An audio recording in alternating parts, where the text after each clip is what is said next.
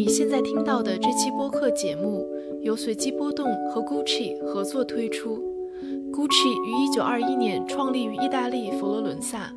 在品牌创立一百周年之际，创作总监亚历山卓·米开里用一百一十五个 look 致敬好莱坞的黄金时代，在星光大道上上演《爱的进行曲》大秀。这是新冠疫情后 Gucci 举办的首场实体秀。正如米开里所言，这场秀是某种回归，重新回到街道，拥抱朋友、自由和爱。在这期节目中，我们将以《爱的进行曲》为起点，探讨时装与身体、自我和时代之间的种种关联。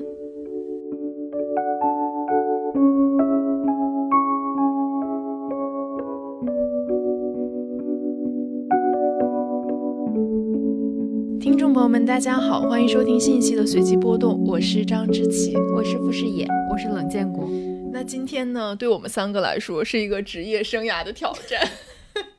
高峰啊，一上来就这么坦诚。对，就是因为之前呢，我们在节目里聊过书，聊过电影，嗯，聊过剧集，但今天呢，我们可能要聊一个之前从来没有聊过的东西。嗯，我们要聊一场时装秀，对，然后这个时装秀呢是在今年的十一月三号，在洛杉矶的中国剧院前面的一段星光大道上面举行的 Gucci 的 Love Parade 这样一个大秀。嗯，然后这期节目我们也是跟 Gucci 合作，然后因为为了做这期节目，我们三个时装小白仔细的研究了一下这场秀的台前幕后以及它里面的一些文化符号。那今天我们就想。嗯，跟大家聊一下这个秀以及它背后引申出来的一些关于呃女性的着装、女性的身体这样的一些议题吧。其实它这个秀的背景应该是这个呃设计师他对于好莱坞的一种致敬，所以它里面其实涉及到很多好莱坞黄金时代的一些符号啊，包括视觉表达，还有一些电影媒介。我觉得其实还是挺有意思的一个话题。那先简单跟大家介绍一下这个秀吧。这个秀就是这个现在 Gucci 的创作总监叫亚历山卓·米开里，然后他其实是呃有他自己的一个有点像是童年的一种。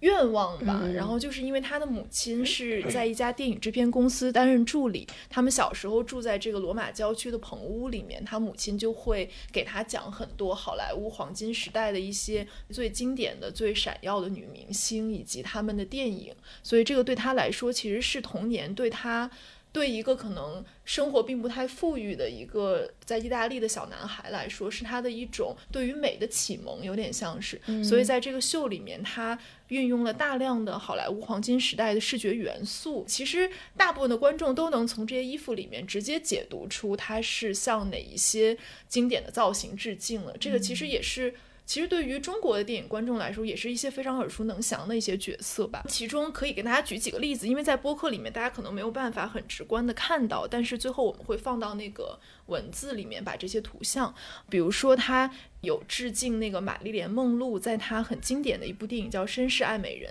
呃，这个电影的英文名字叫《Gentlemen Prefer Blondes》，相当于他整个电影生涯的黄金时期的一个代表作吧。然后在这个电影里面，他有穿一个挂脖的褶皱金色的这样一个晚礼服，然后这个也是。后来他比较为人所称道的一个经典的造型，那在这个秀里面，其实设计师也对这个造型进行了致敬。呃，那我们其实最开始想聊一个，在他这个秀里面反复出现的一个视觉元素，就是 corset，中文翻译就是叫紧身胸衣嘛。它其实是一种比较古老的服饰了，最早出现在十六世纪的欧洲。那在这个秀里，其实我们看到，无论是男性还是女性，男模特还是女模特，都有。穿着类似于 corset 这种造型的一种胸衣或者是背心、马甲这样的衣服，呃，因为它这个秀其实它的主要的概念之一就是要打破男性女性之间的这样一个着装的界限，所以在我们看那个秀的直播，包括看它的秀场图的时候，也能发现，其实很多时候我们并没有办法很准确的判断这个模特是男性还是女性，或者说他这身衣服到底是。我们传统意义上的男装或者是女装，其实设计师他是在有意的打破这样一个边界。那我觉得我们最开始其实可以聊一下 corset，因为这个其实是一个很有意思的话题。嗯，因为它在我们今天的认知里面，其实是一种对于女性身体的一种束缚和规训，并且是有害于女性的健康的。嗯呃，但是它在历史上其实也曾经起到了类似于今天的这种。现代的内衣就是胸罩的这样一个作用，因为它其实也有一些非常强的功能性，比如说它支撑了女性的脊椎和腰部，然后分担了胸部的重量。包括那个时代，其实女性的外衣是层层叠叠的，包括有非常繁重的大裙摆。那这个 corset 这个内衣，它其实也帮助分担了。这些外衣的重量，它其实有一些很实用性的功能的。它在十十六世纪最开始在欧洲开始普及的时候，它其实先从宫廷当中开始普及。当时这个法国宫廷里的女性就认为说，它是这个女性身材之美的不可或缺的一种衣物。它经常与一种这种筋骨的裙撑，就大家会看那个一些电影里面会看到，就是那种蓬蓬裙的大裙摆，它其实不是裙子本身的面料能够支撑起来的那种效果，而是它在裙子里面穿了一个有点像是裙子的骨骼一样的这样一个裙撑在里面。那这个东西是跟这个 corset 搭配穿着的。那这一时期，它这个 corset 它主要的作用其实并不像我们今天想象的一样，它主要是为了缩小女性的腰围。那个时代，它主要的作用其实是我刚才讲的，嗯、就是它承承托了这个胸部的重量，并且它让人的小腹会变得稍微平、平整一点，这样就是你的小腹跟胸部之间会有一个视觉上的对比，会更鲜明。呃然后它有一些很 practical 的原因，就是因为最早。嗯，这个 corset 我们知道它最后是靠背后的绑带来固定的嘛。它这个绑带的穿孔其实是手缝的，它就是很容易撕裂。如果你很用力的去勒它，它的寿命就会变得很短。所以那个时候的女性并不会很用力的去去勒它最后那个绑带，所以说它并不能起到我们今天想象的那种束腰的效果。嗯，然后它这种。呃，corset 它的这个面料呢，它主要是用一种比较硬挺的麻布，然后多层叠加，用胶水把它们粘起来，所以它本身其实是有一定的这种形状的，它不是完全按照人体的形状去改变的。最初的设计里面是没有骨架的，后来加入了筋骨。就今天，比如说我们在一些这个线上电商上面，如果你想搜索这样的东西，其实很多时候你它联想出来的那个搜索词是要鱼骨。内衣、鱼骨胸衣，其实还是它最早的这样一个面料，就是里面用的是鲸鱼的骨头，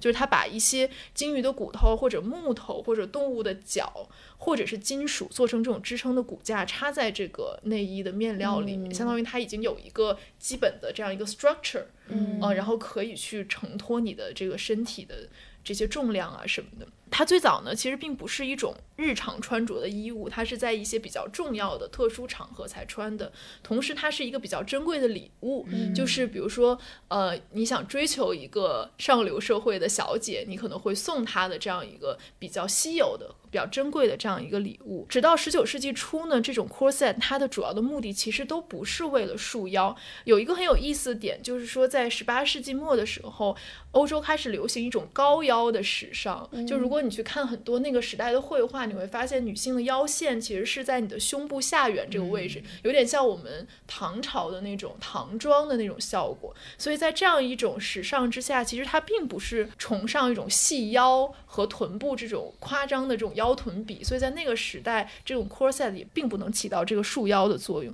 而到了这个十九世纪初、十九世纪上半叶的时候，也就是我们所说的维多利亚时代开始了之后，女性的腰线才回到了一个自然的位置。这个 corset 开始具有了双重的功能，一个就是它可以作为一个胸衣承托胸部的重量，另外一个它的主要的功能就是缩小腰围。那在那个时代，就是沙漏型的。这种身材才成为了一种时尚，同时这个胸衣它也变长了，就它的延长到了这个腰部，从腰部延长到了胯部，也就是说它整个从胸到腰到胯部塑造了女性这样一个沙漏型的这样一个身材。嗯嗯，也是从这个时代开始，就是金属。应该是由于这个工业革命的这个发、发展，就是金属开始代替了鱼骨，成为了里面的这个主要的骨架的材料。嗯，然后当时有一个这个英国的女作家叫 Emily Eden，然后她曾经在她的这个日记里面记载过一个很有趣的一个轶事，就是说她想为她的这个 corset 里面的这个银质的骨架寻找一个外壳，包裹它的外壳。原因是她要跟她的哥哥去英国的殖民地这个印度去旅行吧，然后印度当地的气候非常的潮湿，潮湿就会导致这个金属会生锈。哦，所以它是为了避免它的内衣里面的金属的骨骼，就是这个骨架生锈，所以它在启程之前要给他寻找一个外壳。当然，随着这个机械化生产的这个普及，后来这个 corset 也变成了这种大规模的呃机械生产的一种产品。在此之前，它其实一直是手工制造，并且大部分是家庭制造的，也就是说，其实它是自己做的，女性自己做、自己穿的这样一种衣服。到这个十九世纪末，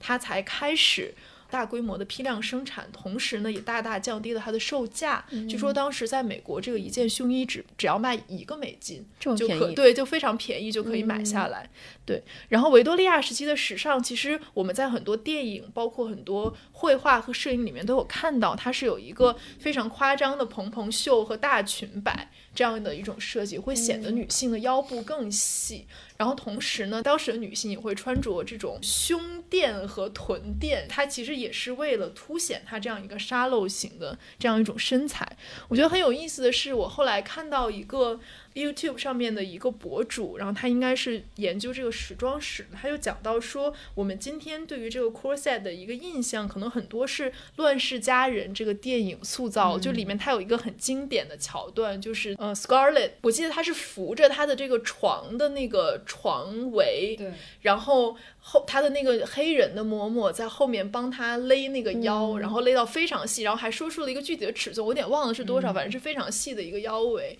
然后他说那个画面其实塑造了很多今天的女性对于那个。当时的大家穿的那个内衣的一个想象，就认为它是一种对女性身体一种很残酷的一种塑造，呃，然后它里面还有很多的镜头是讲说这些女性会因为那个内衣过紧而晕厥，就很容易晕，因为缺氧而晕厥，嗯，但是他的观点是说，他认为这些影像其实是有一些欺骗性的。当我们看到当时的一些摄影或者绘画的时候，你会看到女性的腰其实是不切实际的瘦嘛，就是已经瘦到一种。呃，病态的这样一个程度，但是他说那个时代其实也有一种类似于我们今天的 Photoshop 一样的技术，比如说，当然绘画你就不用讲，你当然想画多细就画多细，当然摄影它也是可以在冲洗底片的过程中用一些技术把你的腰缩小，所以他说那些影像其实本身它是一个对于女性理想身材的一种展现，它并不一定反映了现实，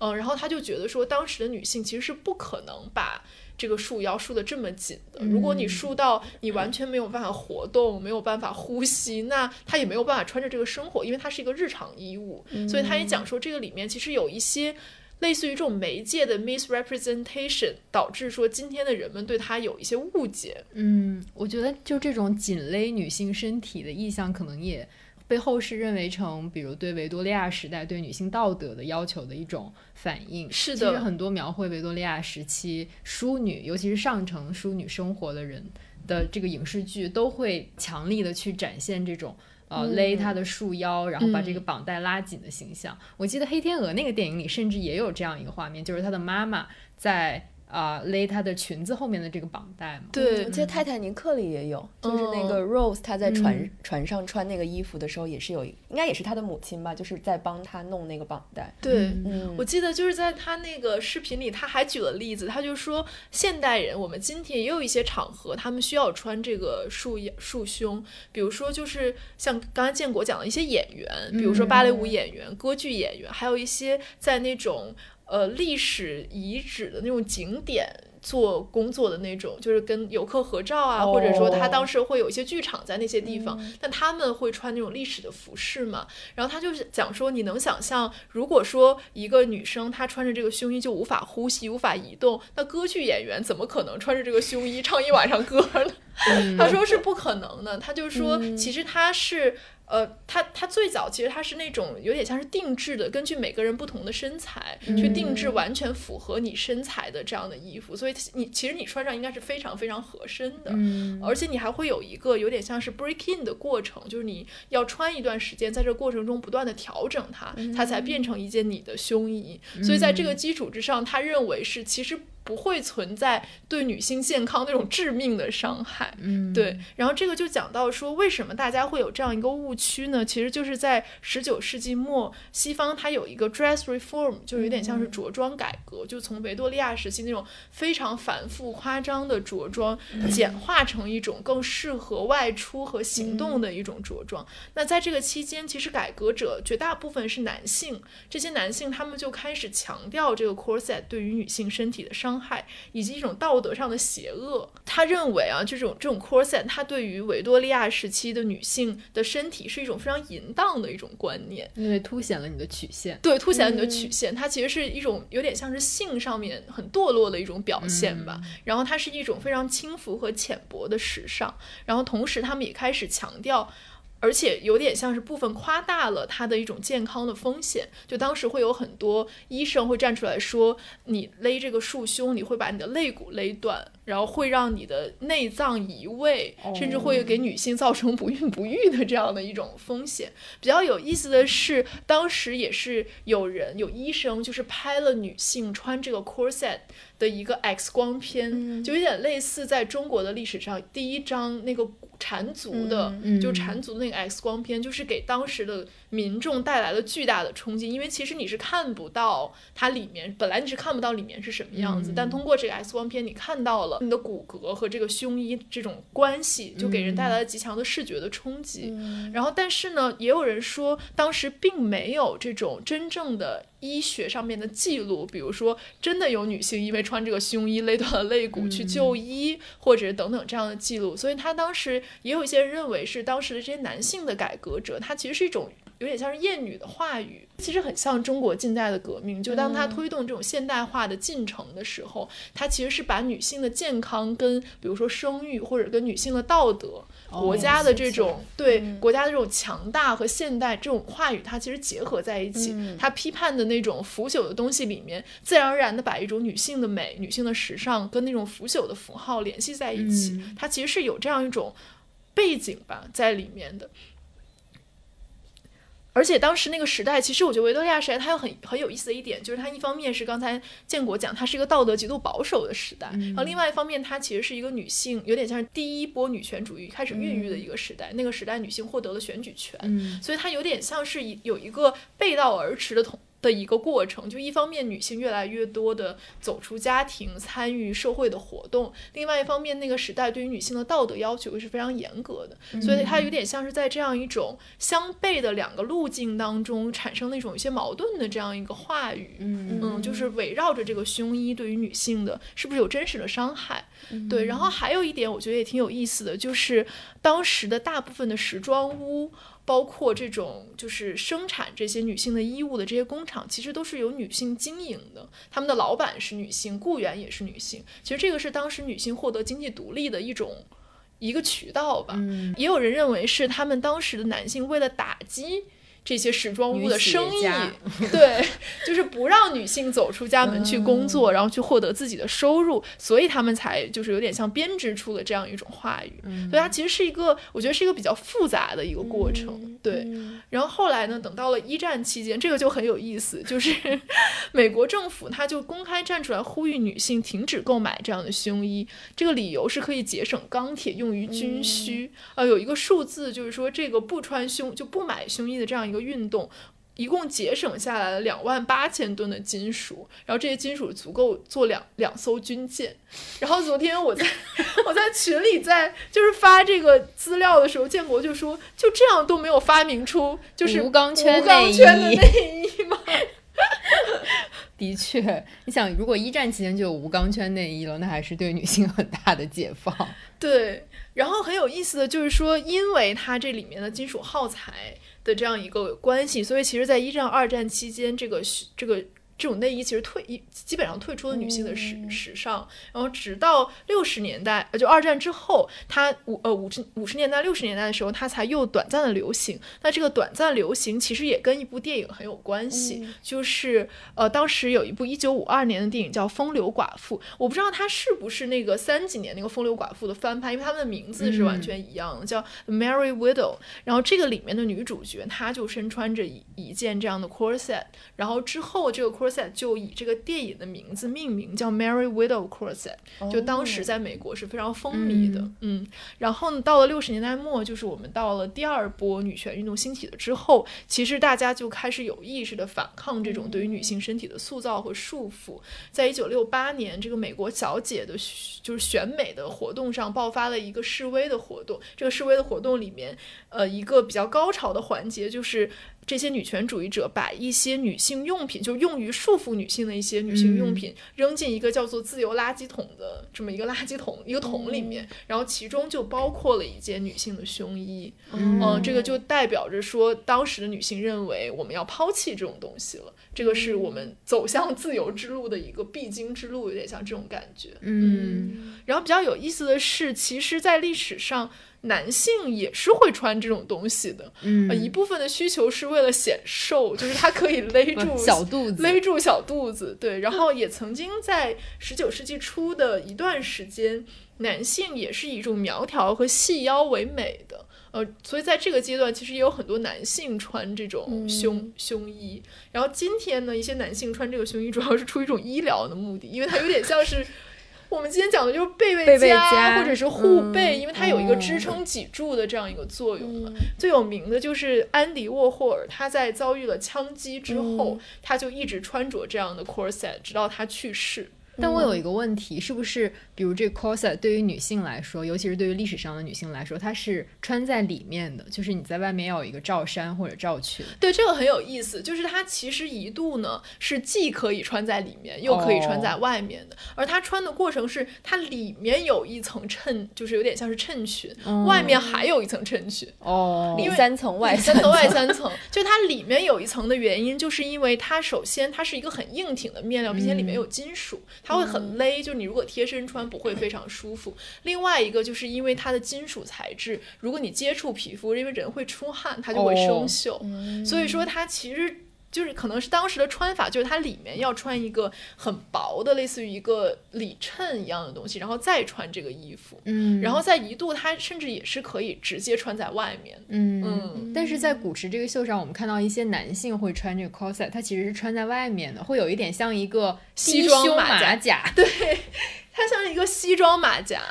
我觉得这个也挺有意思。我觉得它是有点像玩弄这样一个性别的符号，就它作为曾经作为一个我们认为的束缚了女性身体的一种衣物，然后它现在被穿到了男性身上，我觉得有点像是在里面玩了这样一个 twist 这样的感觉，嗯。对，刚刚张老师其实说到安迪沃霍尔，就是他是出于医疗目的来穿这个 corset，然后我就想到最近也是一本新书，叫做呃我身体里的人造星星，然后这个作者其实他是从小饱受各种疾病困扰的，所以他其实对于疾病和身体之间的关系有很多研究。他也在书里面提到了，就是很著名的那个墨西哥画家 Frida Kahlo，嗯，然后他是十八岁的时候，他在一个公交车上经历了一次特别严。严重的车祸，这个公交车的一根柱子还是什么东西，直接从他的胸口穿到了他的外阴部，就是天呐，对，就是把他身体上半身直接就是穿过了，这个就导致了他的盆骨和锁骨骨折，肋骨骨折，一条腿骨折，然后一只脚血肉模糊，同时他的脊椎有脊柱有三处地方受伤，然后骨头折了三折，所以他就是从他十八岁开始，其实他就需要这种。呃，一方面是这种石膏的束胸，就他可能最早他是做一个石膏模型，把自己整个上半身固定住，有点像打封闭。对对对，就是整个固定在这样一个石膏壳里面。然后在他后来可能他在不断做手术调整过程中，他就是需要一个束胸的这种，也是一个有点像对支架。他特别有名的一幅画是一九四四年的一幅画，画的就是整个他这个上半身是裸露的，然后打着横的绷带，然后他的整个脊柱是。的部位是被掏空的，在这个掏空的部位，其实不是它的脊柱，是一根有点像罗马柱的这样的一个，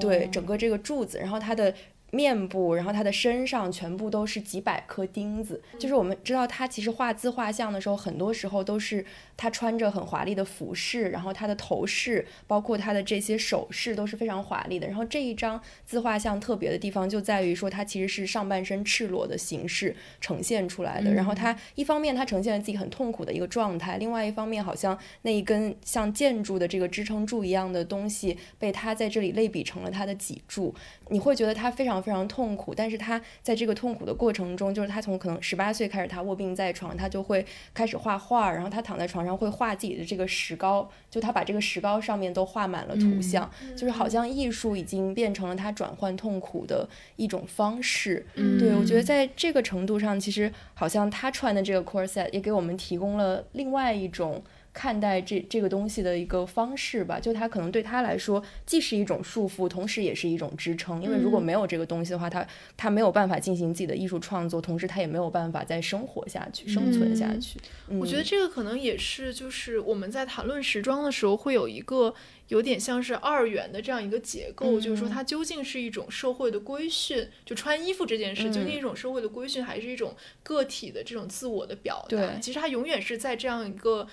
二元的对立当中不断的去游走的这样一个过程，对我觉得这个知奇说这个在弗里达身上其实也能体现。就是我上午来的，呃，来之前还在看，就是二零一八年 V&A 那个博物馆就帮弗里达做了一个展览，就是讲她的衣橱的。因为其实她五十年代去世之后，她的这些所有的物品都没有被公开过，直到二零零四年，就是她的这些物品被公开。然后这里面有她的化妆品，然后有她的我刚刚说这种胸衣束，呃，这种就是支撑的医学的用器具，还有很多她特别漂亮的衣服，因为她其实是。呃，衣服已经成为了他自己表达的一个部分吧。就是一方面很实用的层面来讲，衣服其实对他来说是一个可以遮挡他自身的缺陷的一个呃方法。比如说，他喜欢穿那种墨西哥很传统的是当地一个母系氏族的这样的一些他们手工制作的衣服。然后他这个衣服特点就是他的上半身这个衬衣是比较方形，然后比较宽松一点的。一方面是可以，因为它里面穿很多其他的这种医疗的辅助器具，所以它。在这个衣服下面，其实给了他很多空间，就不需要让他穿一个很紧身、很不舒适的衣服。然后他这个肩肩颈部分比较方形的剪裁，又可以让大家把目光从他的下半身移到他的上半身。对，就是在视觉上起到了一个转移焦点的作用。然后他那个裙子就是一个极地的长裙，就是他在走路的时候，这个裙裙边翻飞，其实大家就不太会注意到她的跛足，因为她的脚其实常年她是首先她小儿麻痹症，然后同时因为她十八岁。那场车祸，其实他左右两个脚是不平衡，然后长度也是不一样的，就导致随着年龄增长，其实他走路一直是需要他有时候会穿这种像一只一样辅助的靴子，然后有的时候可能要拄拐，所以他穿这样很长的裙子是可以遮蔽自己。第二点就是可能服装对他来说也是一种政治表达，就是他选择的这些服饰很多是来自于可能墨西哥比较当地原住民社会的，然后包括是女性氏族的这样的一些。衣物，然后包括他选择的首饰，也是和墨西哥这个被殖民的历史有很大的关系。嗯，所以就是我觉得在弗里达身上就可以体现出志奇刚刚说的，一方面这个衣服可能是呃对他来说是掩饰他的缺点，然后适合他就找他找到了最适合他自己的衣服。另外一方面，这个是一个政治的表达，然后同时也是他对于美的追求。嗯，我们今天谈这个 corset 还有一个跟这个 Gucci 的秀比较相关的一个点就是。我们在这个秀上可以看到有很多的 look 都有致敬麦当娜她经典的那个 corn bra，嗯，我觉得这个大家应该很容易就能看到，因为她现在即便比如说在一些万圣节的聚会上，有很多人会 cos 她那个造型，就是有在胸前有两个尖尖的，像是不是 Lady Gaga 也做过？对对对，就是火的，就是有两个尖尖的像那个甜筒的那个那个叫什么？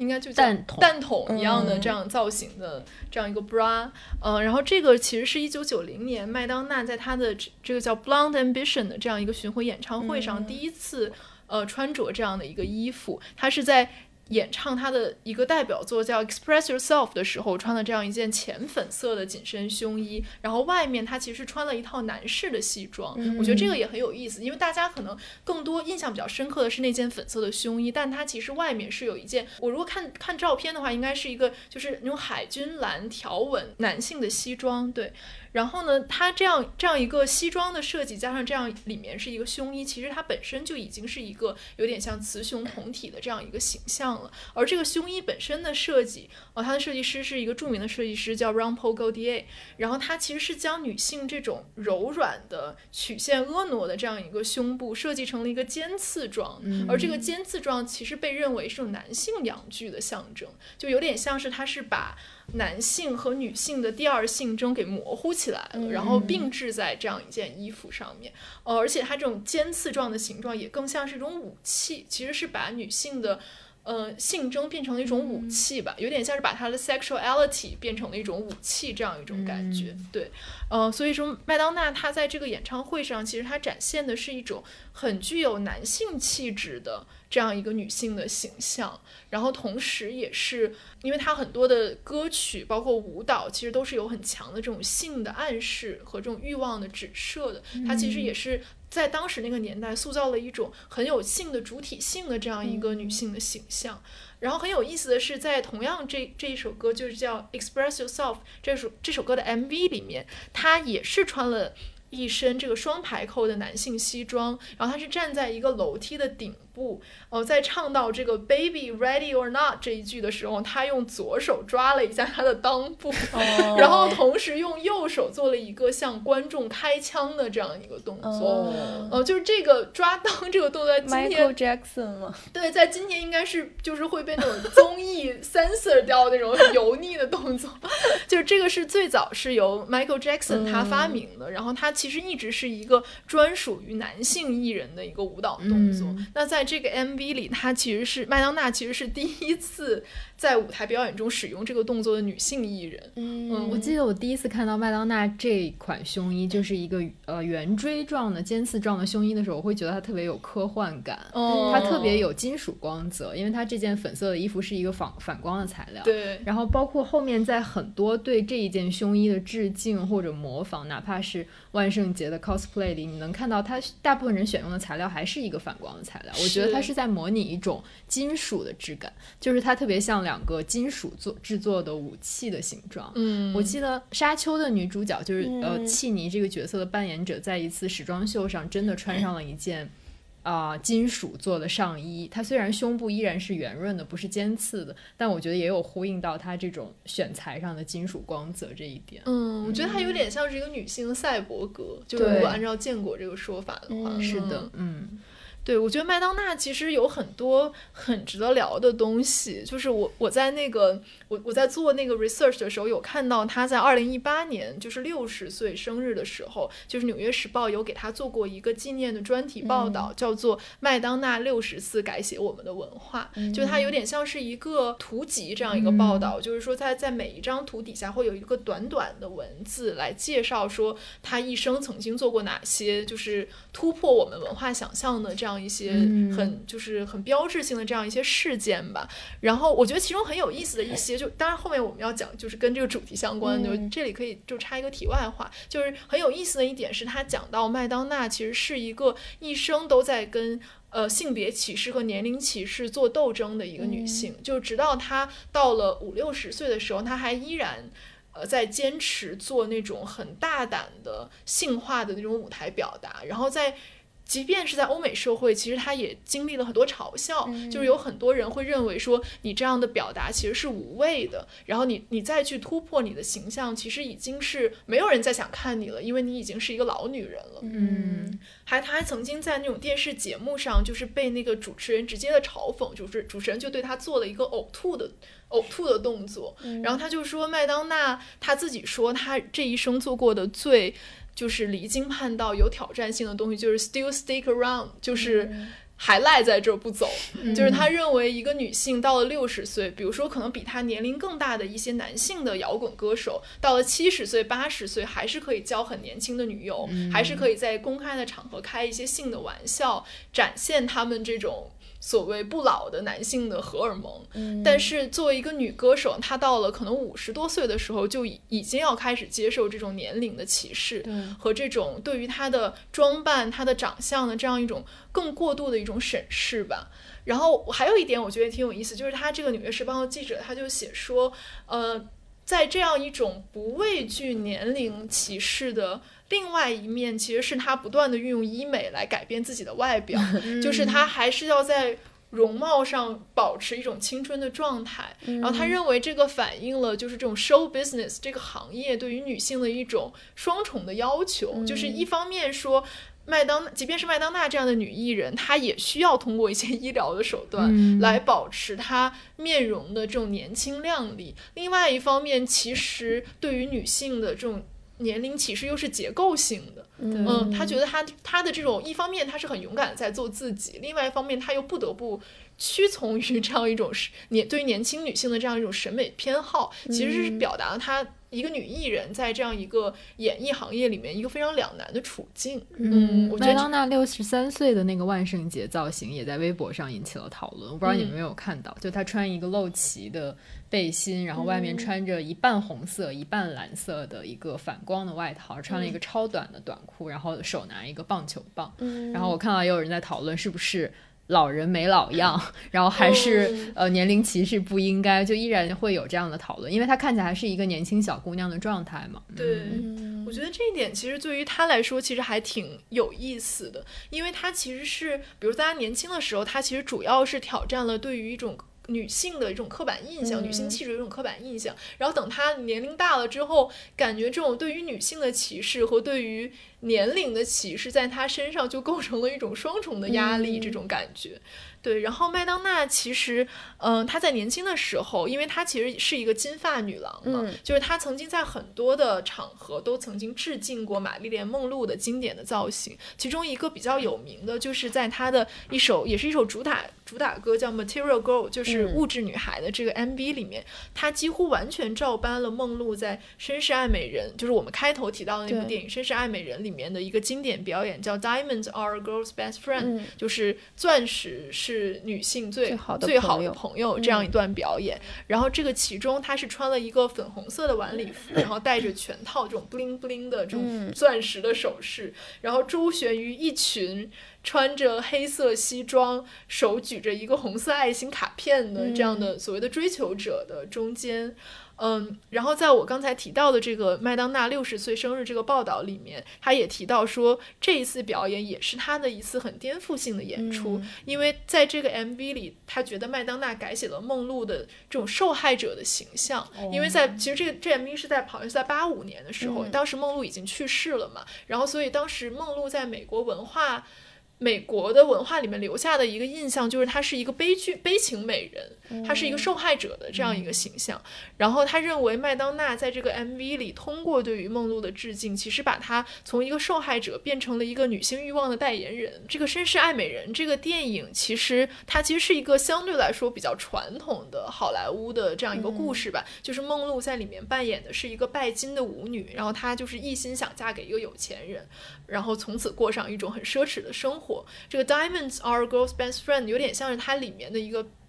他自己的宣言吧，一个自白这样一个感觉。然后他在这个影片其实也贡献了许多很很经典的造型，其中又包括我们开头提到的那个金色的百褶裙。嗯、我觉得这个这个电影和这个 MV 的剧情其实也构成了一种很有意思的互文。就是在这个电影的最后，其实梦露是如愿嫁给了一个富二代嘛，相当于是一个 happy ending 这样一个结局。但是在麦当娜这个 MV 的结尾，她其实是接受了一个送给她白色雏菊的一个穷小子的表白。对，但实际上那个穷小穷小子是一个好莱坞的大导演，特别有钱。对，就是他有点像是我们今天很喜欢看的那种，就是富二代。对，就是你跟他在一起之后，发现他才发现他特别有钱。对对对，但是我觉得其实这里面很有意思的一点是，他的歌词，就是他的歌词不断重复的那个高潮的句子。讲的是说，living in the material world, I am a material girl、其实他是把那个社会的现状放在了女性，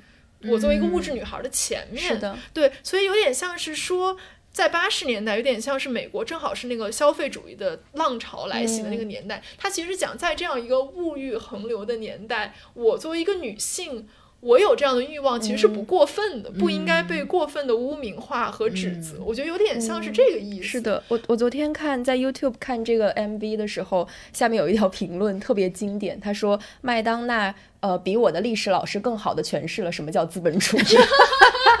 对，而且我觉得他最后就尽管说他肯定还是有一个反转的，就是这个追求者他并不是一个真正的穷小子，但是他在选择他的时候其实并不知道他不是一个穷小子，有点像不是。虽然他口头讲的是说我是一个物质女孩，但是他在选择爱情的时候其实是没有依附于物质的，就是有点像是还是一个新时代的女性，她对于物质的一个宣言，跟那种我一心想要嫁给一个嫁入豪门，然后从此过上。就是很好的生活的那样一个时代的女性，好像又有一些区别。这就是双重的 happy ending，就是道德上也获得了满足，物质上还是没有缺到。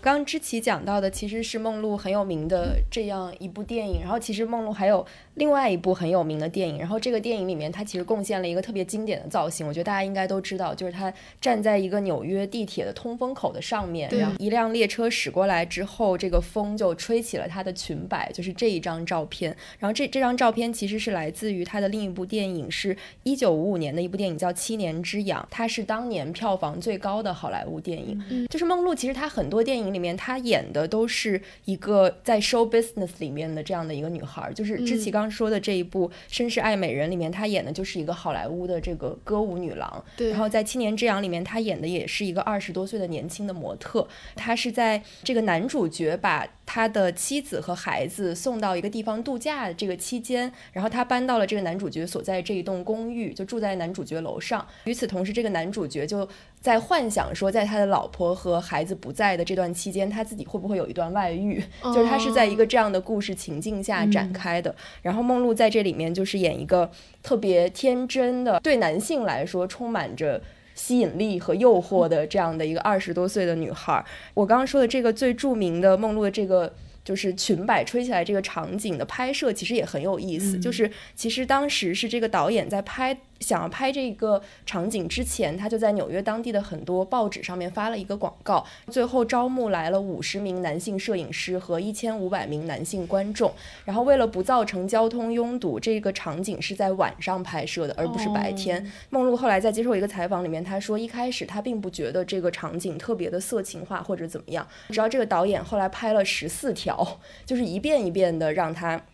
不停的就地铁过来的时候，他让他摆 pose，然后那些男性的摄影师，尤其是前排的男性摄影师，每当他的裙摆被吹起来的时候。就人群就是那种特别躁动。梦露还说，就是当这个导演把这个摄像机对准他的裆部的时候，他突然觉得这件事情好像开始变得不太对劲。嗯，对。然后我还看到一个特别有意思的一点，就是说，其实，在当时在场的这些男性摄影师和男性观众，当这个梦露的裙摆被吹起来的时候，其实有他梦露的有一点点阴毛是露在外面，即便他已经做了这个安全防护措施，但是根据当时纽约美国的这个一九三四年的 Motion Picture Production Code 就是不可以出现此类的画面，所以在后来的这个照片和影像里面，其实这一部分是被处理掉了。就他们当时是有也有点像类似那种 PS 的当时的技术，然后被处理掉了。梦露在一九六二年接受采访，就这也是他唯一一次谈及这个事情的时候，他还开玩笑说，希望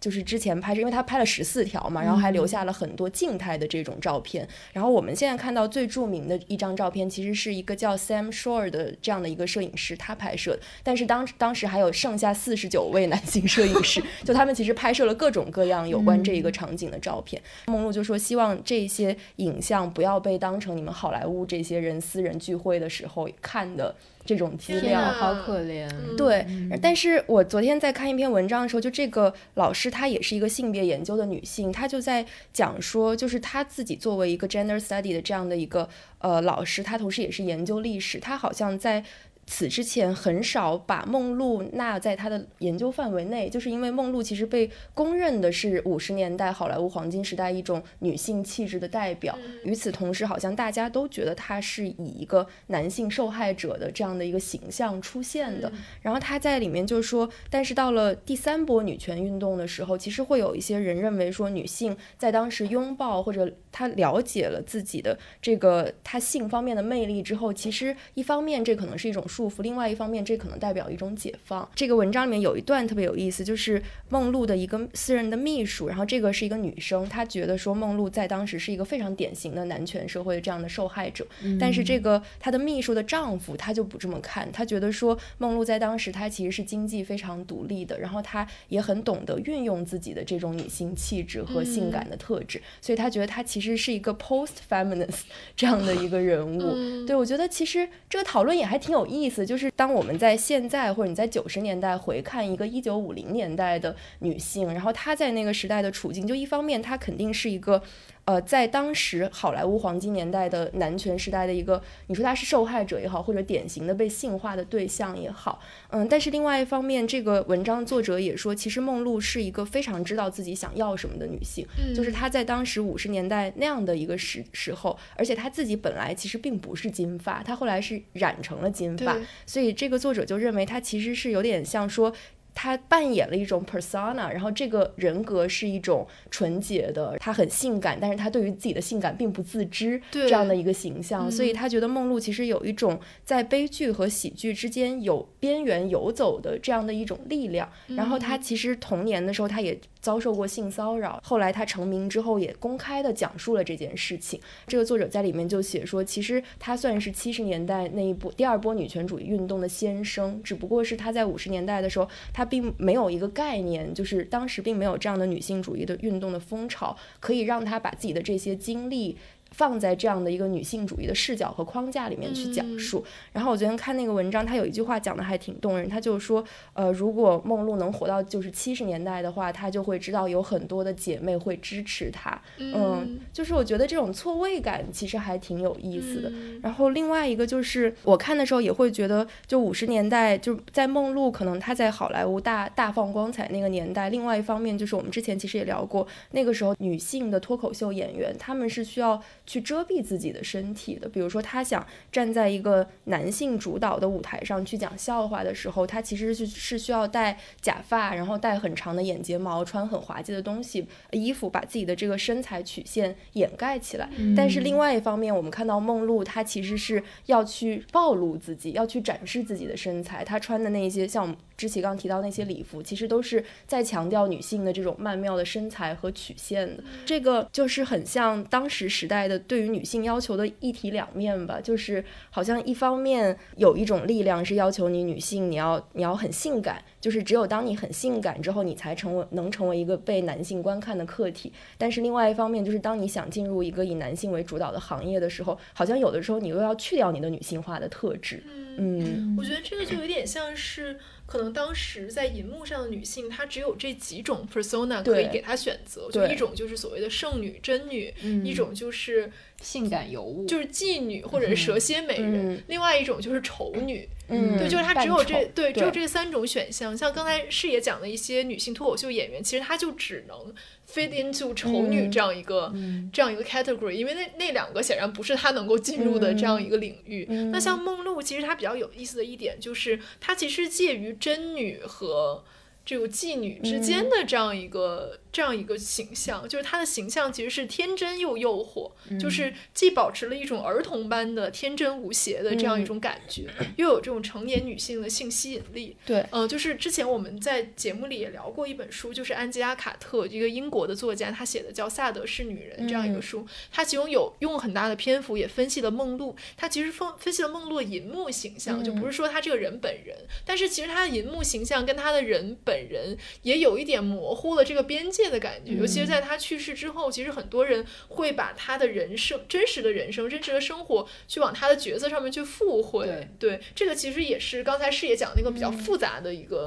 问题。那在这个书里面，就是安吉拉·卡特，他认为梦露的所有的银幕形象其实都是乙类女性，这样女性就是说是不好不坏的女孩，就是金发丰满且不幸。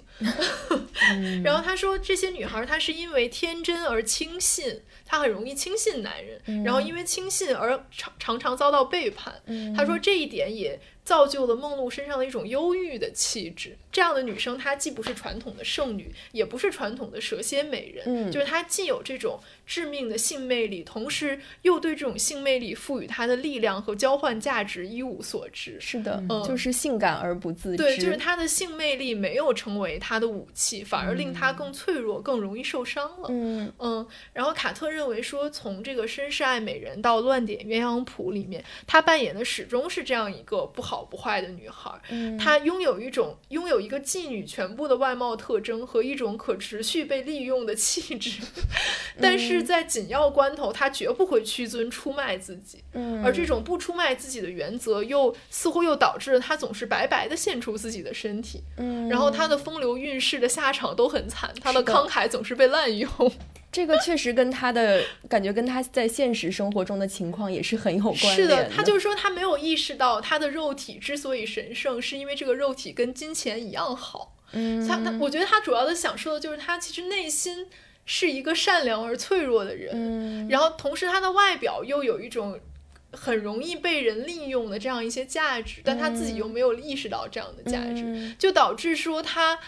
献出了自己的肉体，但是并没有交换回来什么东西。就是他在讲这样一个悖论，有点像是，我觉得还蛮有意思的。对，我觉得知琪刚说这个其实也很像，就五十年代的时候，其实好莱坞荧幕上面最女性最 stereotype 的一种类型就是金发美人嘛，就 blonde。然后这里面其实有还有几种分类，一个叫 blonde bombshell。然后还有一个叫 dump blonde，反正意思就大概都是说这些金发的女性，其实她非常的漂亮，然后非常的有性魅力，但同时她的智商不是特别高，就她可能相相比于红发、黑发的这样的一些女性来说，她其实智商不高。我昨天看一个维基词条的时候，他还说，其实后来科学家或者什么就有研究过，并没有任何的证据可以表明说他们在 他们在智商上面是低人一等的，所以她其实确实是一个荧幕形象。上的这种 stereotype，然后就有点像是那种蛇蝎美人，基本都是深发的，对对，很少看到金发。是的，而且这个绅士爱美人里其实也很有意思，就是梦露演的这个角色确实是金发，然后她其实有一个姐妹嘛，因为她们两个是好，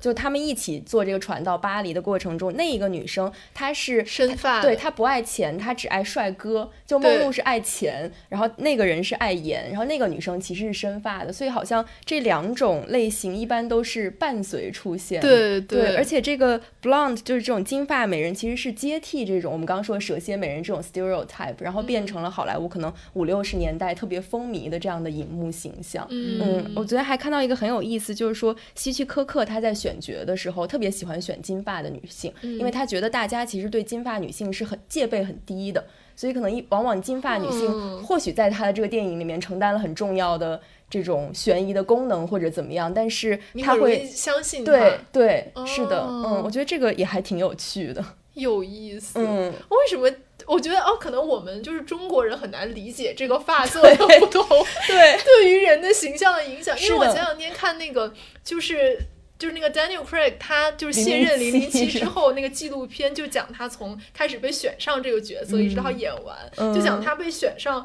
他最最大的争议就是他是一个 blonde，就他是一个因为。因为男的里面其实也就是外国也会对 blonde 男性也会觉得他们可能不聪明，对不聪明，就是他其实是。就是对于男性、女性来说，这个发色都是一个很重要的 stereotype。然后它里面还有很多各种各样特别细微的区分，以及和这个有关的那种发色的笑话，也特别有趣。但同时，金发碧眼白肤又在整个种族鄙视链的最顶端。对，就它是审美的一个顶端。对对，就他，他就说那个 Daniel Craig，他刚被选上的时候，那个媒体的大标题就是 First Blonde Bond，就。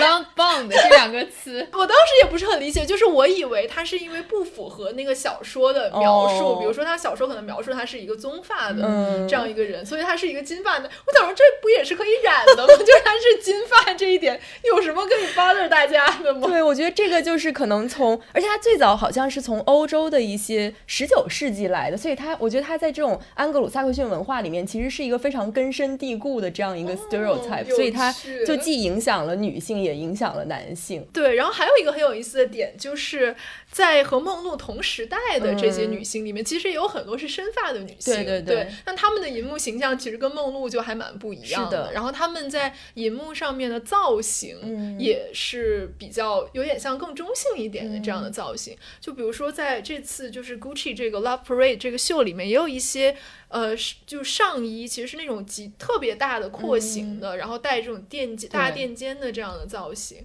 然后这些其实也是致敬了。呃，五十年四五十年代好莱坞的一些经典的银幕造型，其中很经典的就是一个女演员叫琼克劳馥。嗯那琼克劳馥这个女演员，就是现在很多人都说，现在大家知道她就是因为那个宿敌那个美剧，嗯然后她第一集就是第一季就是讲琼克劳馥和她的宿敌之间的这样一个嗯恩怨情仇的故事。然后垫肩这件事情其实也蛮有意思，就今天我们可能会把这种带大垫肩的廓形的西装叫做 power suit 嘛，嗯就是说如果女性穿这样的衣服，它就代表说她是一个很有 power 的、很 powerful 的这样一个女性。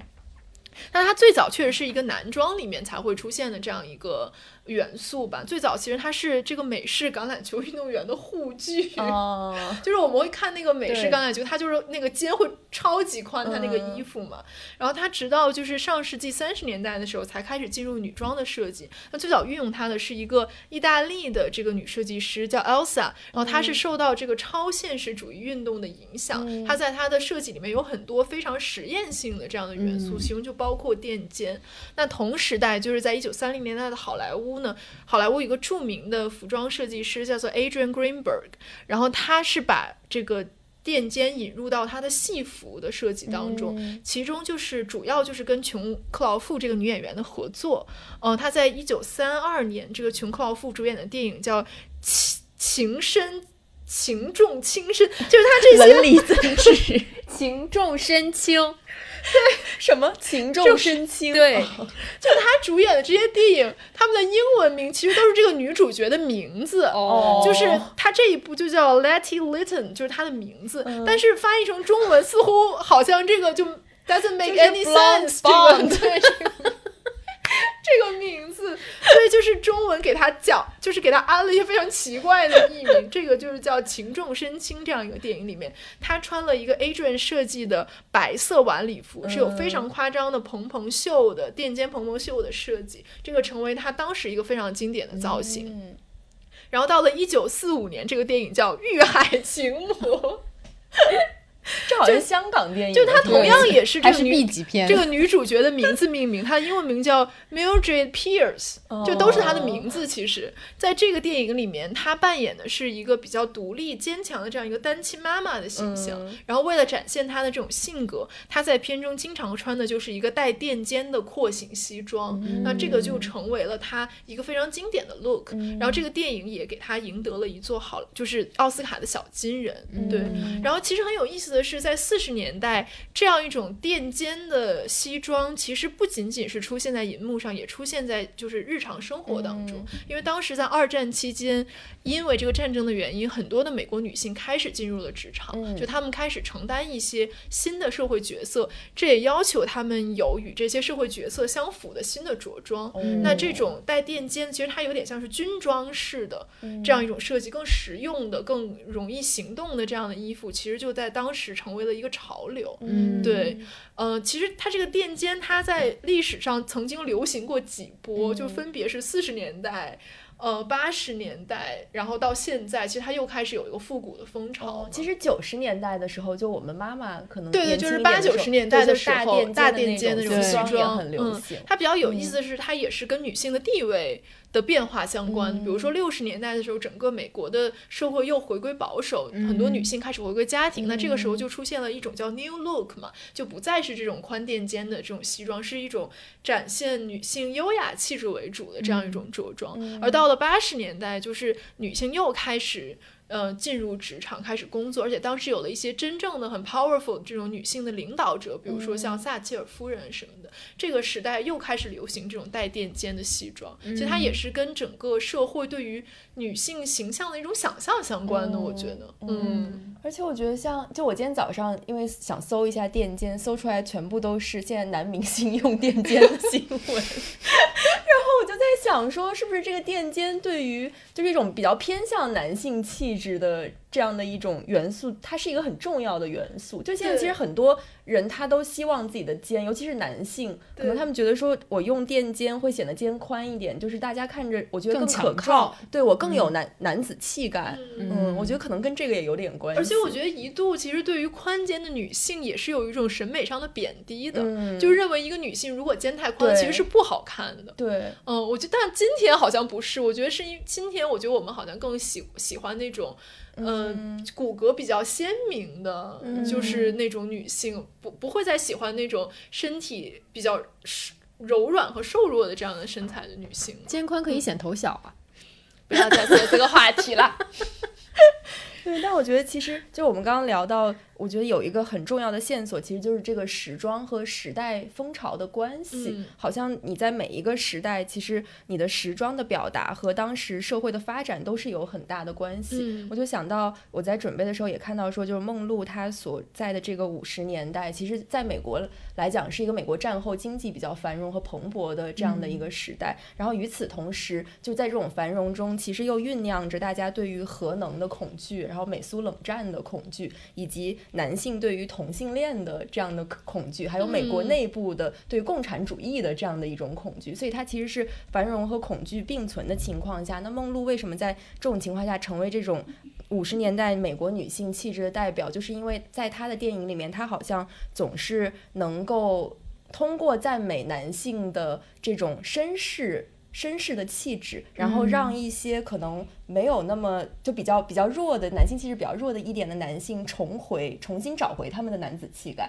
就比如说像那个《七年之痒》里面的那个男性，他正在自己经历自己的婚姻危机或者七年之痒，然后遇到梦露这样的一个角色，他好像就重新又找回了自己，克服了一种男子气概的危机。嗯，我觉得这个其实也还挺有意思，就是可以看到说。在每一个时代的女性，她可能都是和她的这个社会时代风潮，以及当时的整个社会政治经济文化的这个情况是特别有关系。嗯，我觉得另一点就是这个社会风潮的另一面，可能就是当那个时代的一种，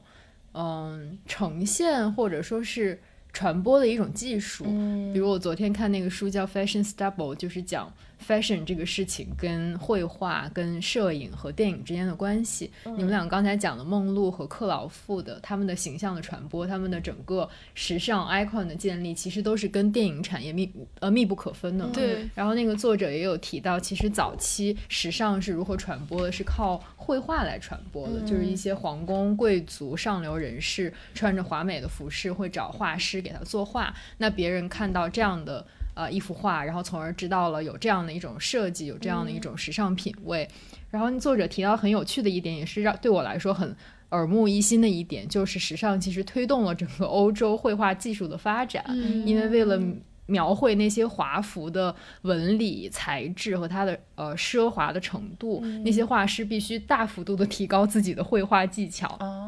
才能呈现那个衣服上的一些丝绸或者是光影的体现。然后，但是呢，这个绘画一直没有推动时尚进入整个社会主流文化，就一直到了十九世纪中叶啊，一直到摄影术跟电影发展起来，然后时尚才开始进入整个主流文化，被越来越多的人知道。然后从从此，时尚跟人的自我之间的关系好像也变得不一样了。可能在一开始，时尚是上流人士、是贵族、是中产阶级的一种。自我呈现的方式，然后发展发展会变成一种反抗的方式。我通过服装来反抗某种社会思潮，然后再后来进入大众传媒领域，包括进入每家每户的电视，然后这种奢侈品品牌开始做很多全球性的营销广告之后，大众跟时尚的关系好像又发生了一个变化。就它不仅是自我对于外部世界的一种投射，也成了一个被图像化的时尚世界在你内心的一个投射。对。所以它变成了一个。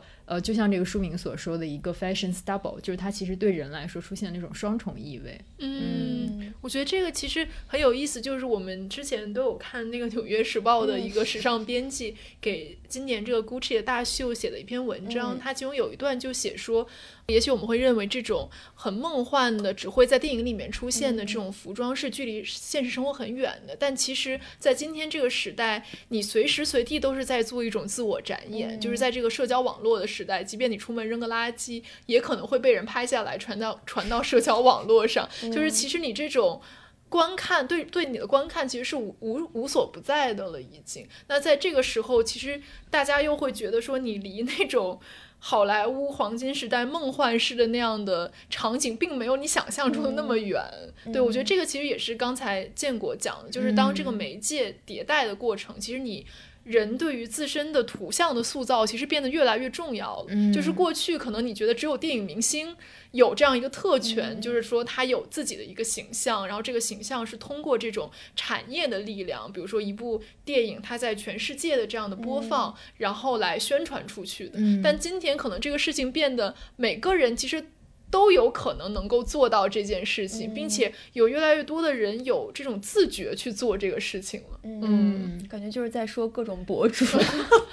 其实我觉得也 也不单单是博主，我觉得博主可能还是把这样一个行为职业化了。他是通过这样一种职业的行为，尤其他通过这个来营生啊什么的。但是其实作为普通人来说，那个渠道已经是现成的了。是的，对，已经没有再再也没有那个壁垒存在，说你必须要成为一个电影明星，你才能这样了。嗯，包括我们一起看的那个《纽约时报》的时尚评论里也写到另一点，也蛮有趣的，就是他说在十八个月的疫情隔离生活之后，就在十八个月我们只能通过。屏幕去看到外面的世界之后，你再看这样一场时装秀，其实它跟电影之间的差别好像就没有那么大了，似乎这个 boundary 已经倒塌掉了。对，我觉得那种现实感其实有时候会让人觉得很 shocking，就是比如说现在你在看那个。比如一两年前拍的电影，你看那种巨大的场景里面没有一个人戴口罩，对所有的人的第一反应都是这是对的，就是这是合理的吗？嗯。然后在就是去年可能整个一年所有的这种不管是时装发布会还是其实所有行业的这种大型的活动都被取消，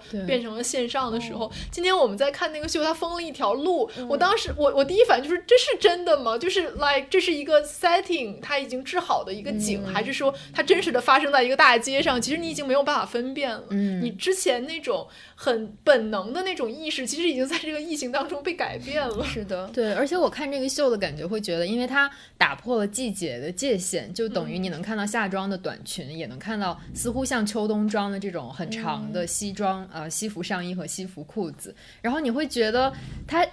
似乎是一个电影里的场景，就它没有季节，然后没有时间感，又是在一个夜间的街道上，所以你会觉得，哎，这是一场秋冬秀还是一场什么春夏秀？你会有掉有这个模糊的感觉。而且我觉得它其实那个是非常反日常的一种方式，就是它是真正的时装嘛，就是它不是为了人的日常穿着考虑的这样的衣服，所以有时候也会觉得它更有一种梦幻的色彩在里面。是的，像建国刚说这个，就是其实在疫情之前，各个各大时装。品牌的习惯是，他一年要办四场秀，哦，然后分别在四个城市：纽约、伦敦、米兰和巴黎。一个新上任的总监就是米开里，他就说，其实他在疫情期间，因为他也没有办法出门，他就在他工作室思考说，这个时装，我们整个时装行业，我们要做出一些什么样的改变？嗯，然后他现在定的这个规矩好像就是，呃，GUCCI 一年就办两场秀，然后也不分男装秀和女装秀，所以在这次的秀里面，大家可以看到说是男女。混合的这样的走秀的方式，以及他选用的很多模特其实是比较大码一点的模特，就不像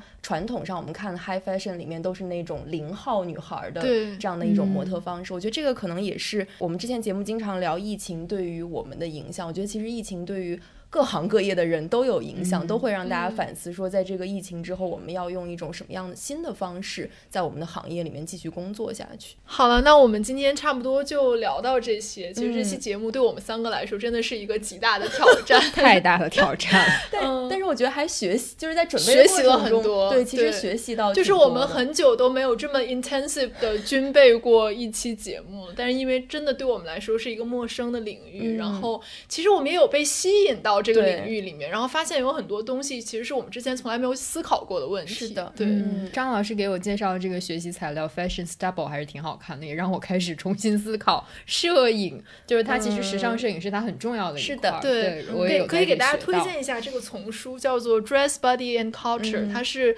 应该是 Bloomsbury 这个出版社它出出的一系列的时装评论、时装史、时装研究的这样一系列的著作。然后我们看的这本，因为我们今天其实是讲跟电影相关的主题，所以看的这本其实是服装跟一些媒介之间的关系。它还有很多时装研究上面比较经典的一些著作，也在这个系列里面。如果大家感兴趣的话，可以去看一下。嗯。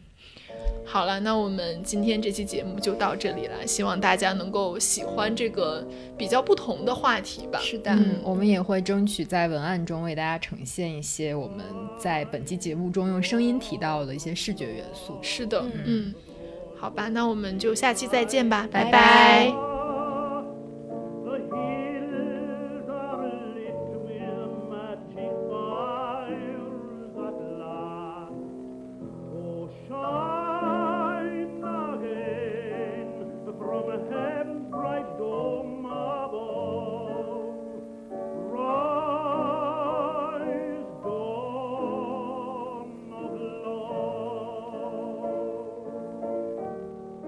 感谢大家收听。你可以在微信和微博搜索“随机波动 ”（Stochastic Volatility） 关注我们，也可以关注官网 www.stovol.club，